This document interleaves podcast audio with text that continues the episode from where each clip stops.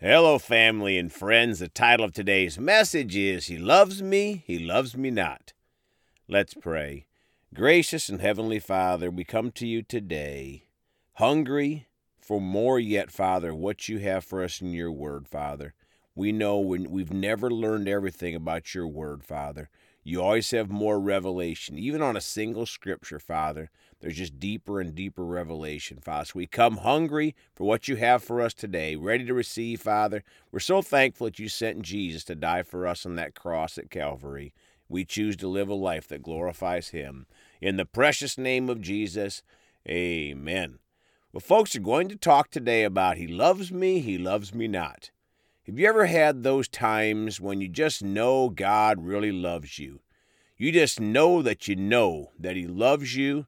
And then other times, maybe you messed up or haven't been praying enough or had an argument with someone, and you start thinking, God can't love me. Look what I did. It is like that game many of us may have played as a kid while picking one petal off of a flower at a time and saying, he or she loves me, he loves me not, till you get to the last petal of the flower to find out if they love you. Well, if that were a game from God, every flower petal you pull off would say, he loves me, he loves me, he loves me, he loves me, etc. There is nothing you can do to make God not love you. He is love. He can be disappointed in your decisions and actions and attitude, but he always loves you. Let's start today in Isaiah 54:10 in the Amplified. For the mountains may be removed and the hills may shake, but my loving kindness will not be removed from you, nor will my covenant of peace be shaken, says the Lord who has compassion on you. Folks, our God of love is full of compassion. First John 4:16 in the Amplified. We have come to know by personal observation and experience, and have believed with deep, consistent faith, the love which God has for us.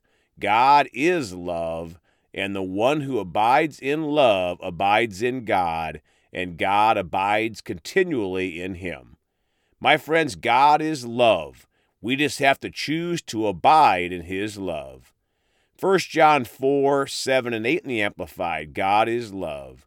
7, beloved, let us unselfishly love and seek the best for one another. For love is from God, and everyone who loves others is born of God and knows God through personal experience. 8, the one who does not love has not become acquainted with God, does not and never did know him, for God is love. He is the originator of love, and it is an enduring attribute of his nature. Folks, love is from God. Everyone who loves others is born of God and knows God. Again, God is love, the originator of love. Psalm 136:26 in the Amplified. Give thanks to the God of heaven, for his loving kindness, graciousness, mercy, compassion endures forever. My friends, God's love endures forever and ever. Romans 5:8 in the Amplified.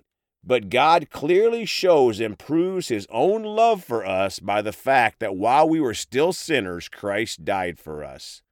Folks, God loved us while we were still sinners. God's love is not conditional. He loves us, but we have to choose to receive that love. Matthew 5:43 through 48 in the New King James. Love your enemies. You have heard that it was said, you shall love your neighbor and hate your enemy. But I say to you, love your enemies, bless those who curse you, do good to those who hate you, and pray for those who spitefully use you and persecute you, that you may be sons of your Father in heaven. For he makes his sun rise on the evil and on the good, and sends rain on the just and on the unjust. For if you love those who love you, what reward have you? Do not even the tax collectors do the same? And if you greet your brethren only, what do you do more than others? Do not even the tax collectors do so? Therefore you shall be perfect, just as your Father in heaven is perfect. My friends, when we love others, we let the love come out that God put in us when we received Jesus. Colossians 3:14 in the Amplified.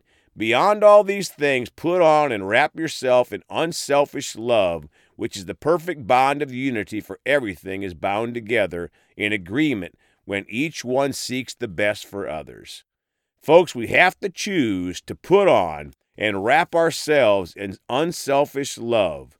We are to be a reflection of God's loving nature. John 3:16 in the Amplified, Jesus said, "For God so greatly loved and dearly prized the world that he even gave his one and only begotten Son, so that whoever believes and trusts in him as Savior shall not perish but have eternal life." My friends, it was because of God's love for the world that he gave his only Son, Jesus. Those that receive and believe in that gift of love shall not perish and will have eternal life in heaven. 2 Peter 3:9 in the Amplified, "The Lord does not delay as though he were unable to act, and is not slow about his promise, as some count slowness, but is extraordinarily patient toward you, not wishing for any to perish, but for all to come to repentance." Folks, because God is love, he is very patient, not wishing for anyone to perish, but instead to repent. 1 John 4:10a in the Amplified, "In this is love, not that we love God, but that he loved us and sent his Son." My friends, God loved us and sent his very own Son. 1 John 4:19 in the Amplified, "We love because he first loved us." Folks, we choose with our free will how we will respond to God's love, but that doesn't change the fact that he loves us unconditionally. Jeremiah 31:3 in the Amplified, "The Lord appeared to me from ages past, saying, I have loved you with an everlasting love. Therefore, with loving kindness I have drawn you and continued my faithfulness to you." My friends, God's love is an everlasting love. Ephesians 2:4-5 in the Amplified, "But God, being so very rich in mercy, because of his great and wonderful love with which he loved us, even when we were spiritually dead and separated from him because of our sins, he made us spiritually alive together with Christ. For by grace, his undeserved favor and mercy, you have been saved from God's judgment." Folks, God has a great and wonderful love and is rich in his mercy toward us. 1 Corinthians 13:13 in the Amplified, "And now there remain faith, abiding trust in God and his promises, hope, confident expectation of eternal salvation, love, unselfish love for others growing out of God's love for me. These three, the choicest graces, but the greatest of these is love." My friends, as important as faith and hope are, the greatest is love. Love growing out of God's love for us. John 13:35 in the Amplified, "By this everyone will know that you are my disciples, if you have love and unselfish concern for one another." Folks, we show if God is in us by letting his love come out of us for others. Closing today in John 15:12-13 in the Amplified, "This is my commandment, that you love and unselfishly seek the best for one another, just as I have loved you." 13, "No one has greater love nor stronger commitment than to lay down his own life for his friends." My friends, there is no greater love shown than what Jesus did in laying down his life for us. Praise God. He loves you. Don't ever believe anything else. He loves you all the time.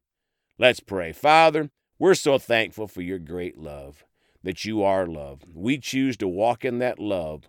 When we received Jesus, that love came into us. We choose to let it come out in our lives, Father, to be an extension of you. So we thank you for it, Father. You're so good and merciful. Thank you for Jesus. In his name we pray. Amen. Well, folks, you can contact us at 812-449-8147 or celebrate Jesus ministry at gmail.com. We love you all.